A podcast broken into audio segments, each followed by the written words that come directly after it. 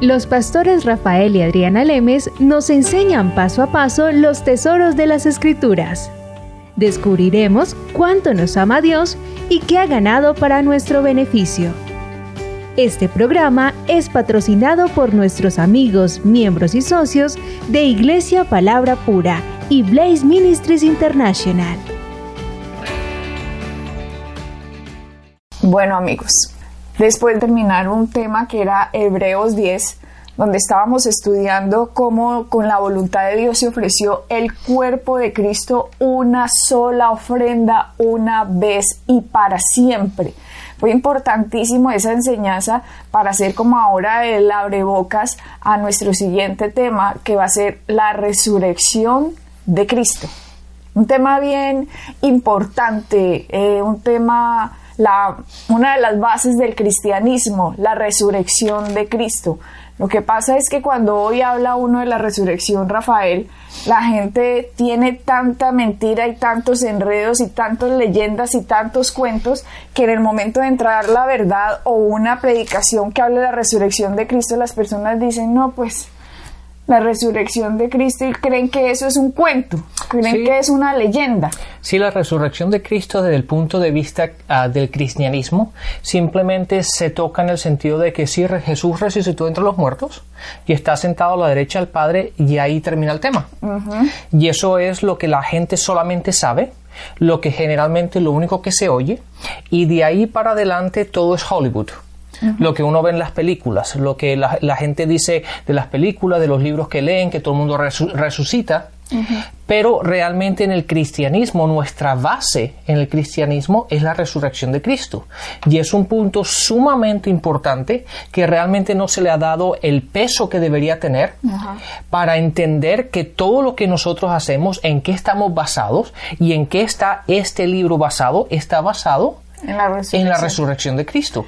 Sí, porque como tú decías, los temas de Hollywood, uno ve películas y eh, los vampiros resucitan, eh, Superman resucitó, eh, Matrix, el protagonista resucitó, o sea, entonces la gente uno le dice la resurrección de Cristo y todo el mundo dice, ah, sí, como otro superhéroe, debe ser.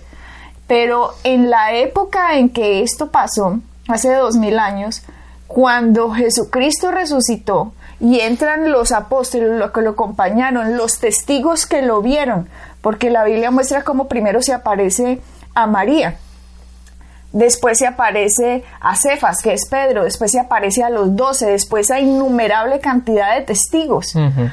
Y cuando esto se empieza a predicar, y dicen Jesucristo resucitó después de que la gente lo vio en la cruz, después de que la gente vio cómo lo habían torturado, después de que quedó irreconocible como un pedazo de carne colgado en esa cruz. Después de que él queda así y vienen los testigos y dicen, lo hemos visto, lo hemos oído, se nos apareció Jesucristo resucitado. Eso para ellos fue un impacto impresionante. Claro. Porque no tenían dentro de ellos la imagen de, ay, sí, los superhéroes todos resucitan, los zombies se paran de los muertos. No habían como, como esa imaginación de las personas hace dos mil años no estaba como tan pervertida, digámoslo así, como por por leyendas o cuentos, sino que cuando los apóstoles dijeron esto, para ellos fue impresionante saber que después de lo que habían visto, ahora el testimonio es el que ustedes mataron ha resucitado de los muertos. Sí, es interesante, Adriana, ver que una vez que, que, nos vamos de los evangelios y empezamos en el libro de Hechos, y obviamente empezamos a ver que el libro de, Hechos habla de la resurrección de Cristo, y después cómo el, Espíritu Santo vino, eh, vino, le vino a los discípulos y empezaron a predicar el evangelio, empezaron a llevar las buenas nuevas a la iglesia. Ahora, es interesante que los, el tema principal de las primeras predicaciones de los apóstoles fue la resurrección de Cristo. Fue un tema tan impactante para ellos. De hecho, fue el tema, es el tema principal en que se basa el cristianismo. Y ese fue el tema, el tema en lo que si vamos a las estructuras de todos los, de todas las enseñanzas, las predicaciones de Pedro en este caso, que fue el primero que empezó a predicar, habla de la resurrección de Cristo y lo importante que es. Porque todo, todo de ahí para adelante, todo lo que va a enseñar, todo lo que va a predicar, está basado en la resurrección. Y como tú dices, Rafael, empiezan ahora Pedro a decir, y hablar acerca de la resurrección. Y resultan que en esa época ellos creían que lo que el Mesías iba a poner era un reino físico en la tierra, donde ellos iban a derrotar al imperio romano, que era el que estaba en ese momento, no porque estuviera por siempre, el, el imperio romano estaba en ese momento controlando la tierra. Antes estuvo Grecia, antes de Grecia hubo otros imperios, el imperio eh, babilónico, el imperio persia, el imperio egipcio, bueno, una cantidad de imperios pero en este momento el imperio romano era el que estaba dominando y cuando Jesucristo aparece, todo el mundo decía, ah, este es el con el que vamos a hacer la guerra. Pero cuando él muere, la gente se pone como triste porque no estaban entendiendo el misterio de lo que estaba pasando. La gente no entendía cuán perdidos estaban y que había necesidad de un sacrificio en la cruz por para recuperar Dios a la humanidad. Exactamente. Y como no entendían eso, Rafael, por eso vemos cómo los apóstoles salieron corriendo cuando cogieron a Cristo, pensando, no. Y, y, Pedro salió maldiciendo, diciendo, no, vea, yo no lo conozco, yo no sé quién es ese señor. Y resulta, Rafael, que ahora el misterio del por qué pasó esto va a empezar a ser develado a la humanidad. Por eso Pablo dice, esto es un misterio, estaba oculto de los hombres y de los ángeles. No entendían el propósito de Dios de enviar a Cristo y cuando les dicen, Jesucristo ha resucitado, es que los hombres empiezan a ver cuán perdidos estaban y que no era venir a ser un imperio aquí para declarar la guerra a los romanos, sino que era para traer el reino de Dios al ser humano y que pudieran nacer de nuevo. Exactamente. Y Adriana, antes de meternos en las escrituras, me gustaría que hablemos un poquito más porque es importante, la gente tiene que entender y tiene que meditar en el, en el aspecto de cómo el mundo de hoy, la religión, ha diluido el mensaje de la resurrección basado simplemente en lo que Hollywood ha mostrado a la gente. Y cuando Hollywood ha traído en las películas y en los libros, ha traído este mensaje de la resurrección que es algo tan normal, algo en que simplemente ah, estos superhéroes o estos, estos ah, actores resucitan, han diluido el mensaje de la cruz, han, han, diluido el mensaje de Cristo, han diluido lo que nuestra cristiandad está basada hoy, y esa es la verdadera resurrección de Cristo que fue cierto, que es verdad. Exacto. Ajá, pero ahora lo pretenden como disfrazar. Claro, lo disfrazan de tal manera que cuando nosotros empezamos a verlo en películas y a leerlo y a hablar sobre esto desde el punto de vista como el mundo lo ve, diluye el mensaje y realmente no le damos el peso necesario a lo que implica y lo que realmente hablan los discípulos sobre la resurrección de Cristo. Entonces, vayamos a las escrituras, vayamos directamente a Hechos en el capítulo 2, en el versículo del 22 al 24, Adriana.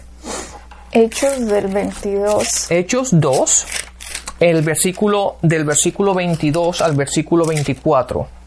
Dice, varones israelitas, oíd estas palabras. Este es el primer discurso de Pedro.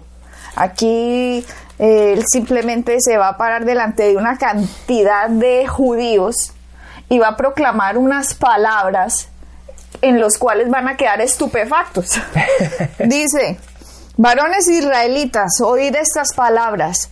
Jesús Nazareno, varón aprobado por Dios entre vosotros, con las maravillas, prodigios y señales que Dios hizo entre vosotros por medio de él, como vosotros mismos sabéis, a este entregado por el determinado consejo y anticipado conocimiento de Dios, prendisteis y matasteis por manos de inicuos, crucificándole, el cual Dios levantó, sueltos los dolores de la muerte, por cuanto era imposible que fuese retenida por ella.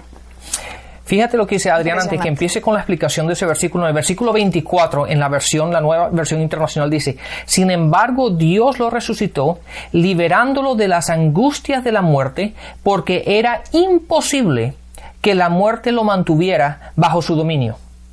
Era imposible. Era imposible que la muerte lo mantuviera bajo su dominio. Y eso es lo que tenemos que explicar, lo vamos a ir explicando más adelante, pero en estos tres pasajes vamos mostrando cómo Él vino y fue aprobado, perfecto, con señales, con prodigios, con maravillas, lo vieron, fueron testigos de lo que Él hizo.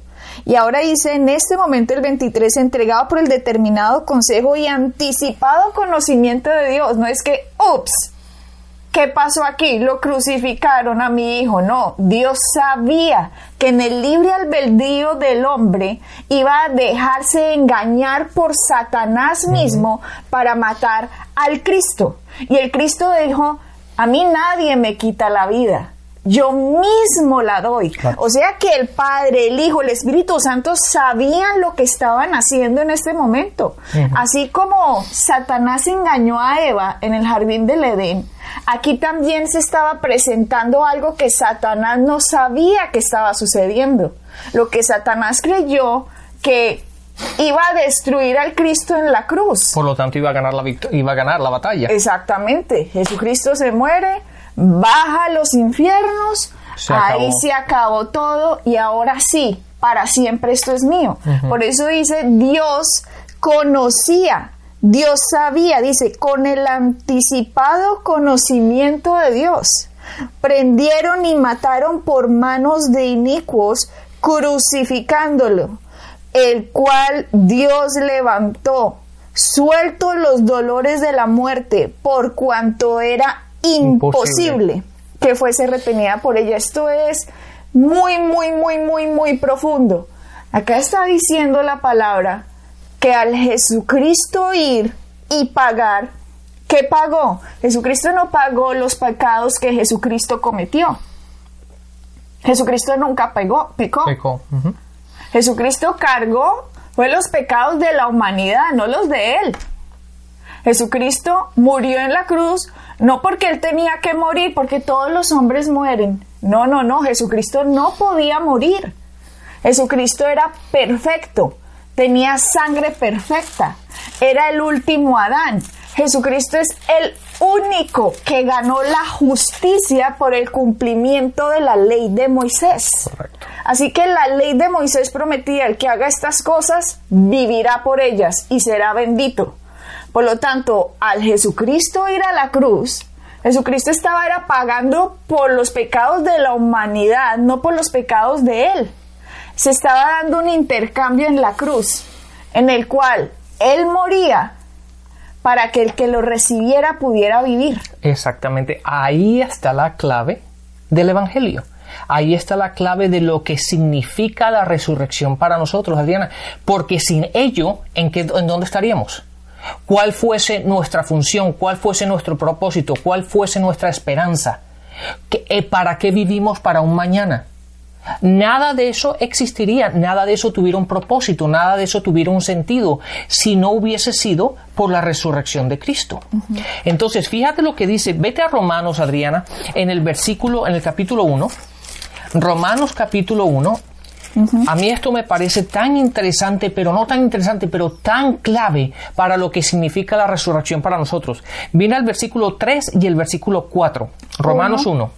Acerca de su Hijo, nuestro Señor Jesucristo, que era del linaje de David, según la carne, que fue declarado Hijo de Dios con poder según el Espíritu de Santidad por la resurrección de entre los muertos está basado el Evangelio, el poder del Evangelio. Aquí está hablando de que el Evangelio habla sobre su Hijo.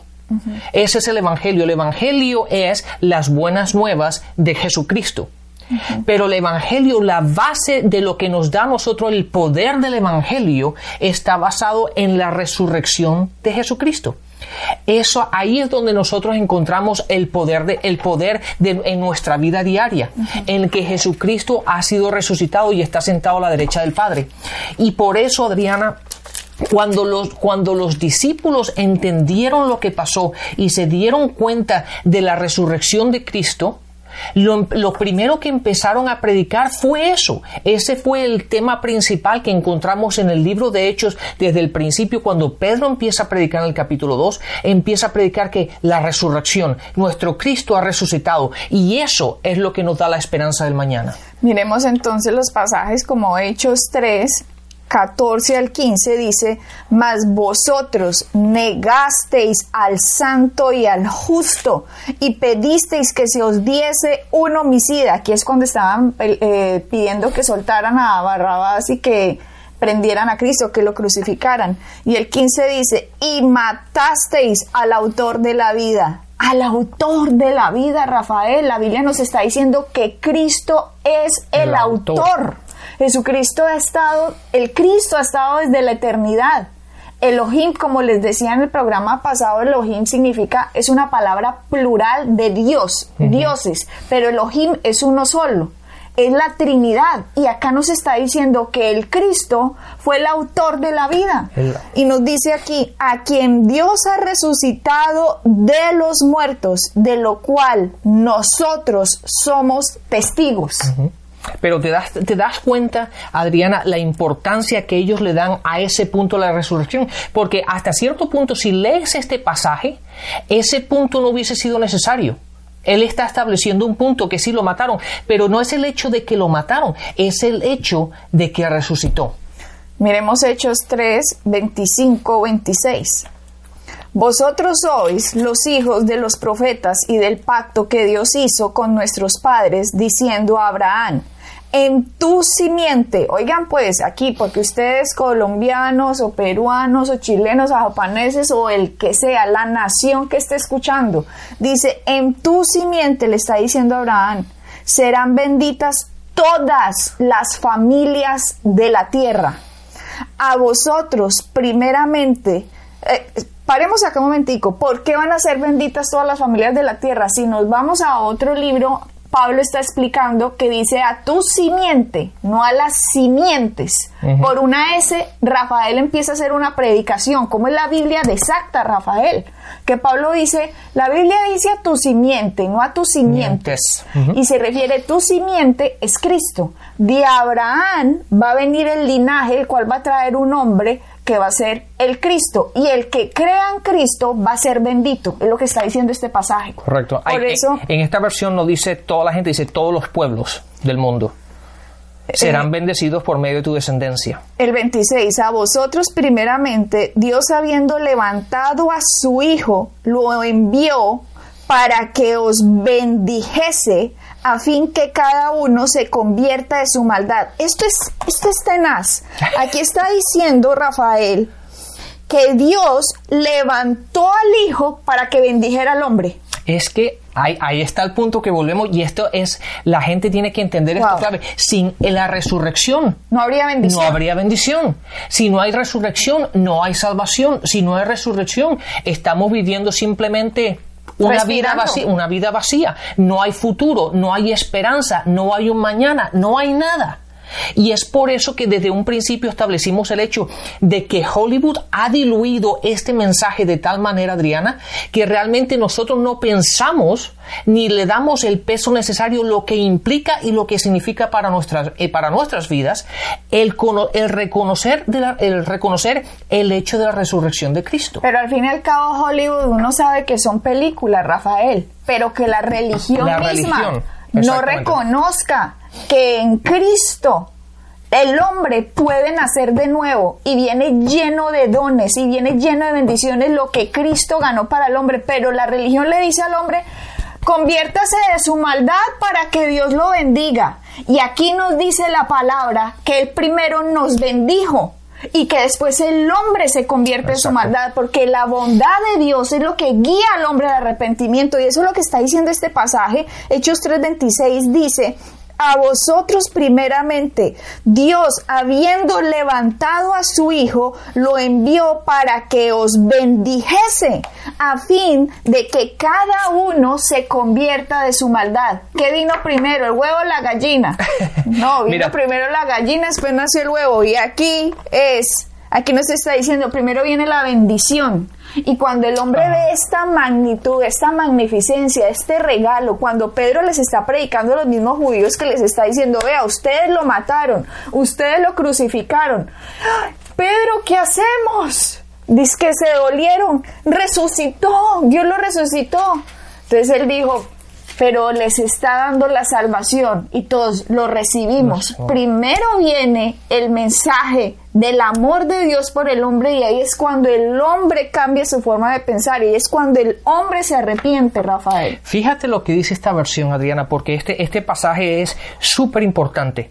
En esta versión, que es la versión viviente, dice, cuando Dios resucitó a su, ser, a su siervo Jesús, lo envió primero a ustedes pueblo de Israel para bendecirlos.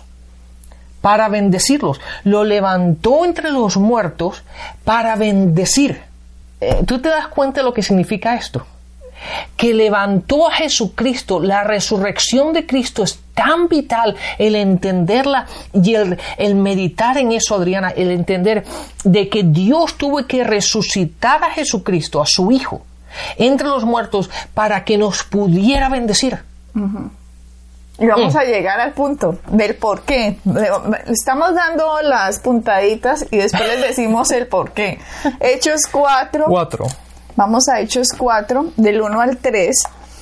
Dice, hablando ellos al pueblo, vinieron sobre ellos los sacerdotes con el jefe de la guardia del templo y los saduceos, resentidos de que enseñasen al pueblo. Vea pues, se resienten de que le enseñen al pueblo, porque Satanás sabe si la gente sabe la verdad, ah, la, gente, va a ser libre, la gente va a entender, la gente va a estar libre, la gente va a poder, ¡ah! gracias Dios, entender el amor de Dios. Pero aquí muestra cómo Satanás no deja que la gente no quiere que la gente entienda. Claro, ¿te acuerdas la palabra que dijo Jesús en, en, en Juan 8:32? Dice, si, si tú conoceréis la verdad, la verdad os hará libre.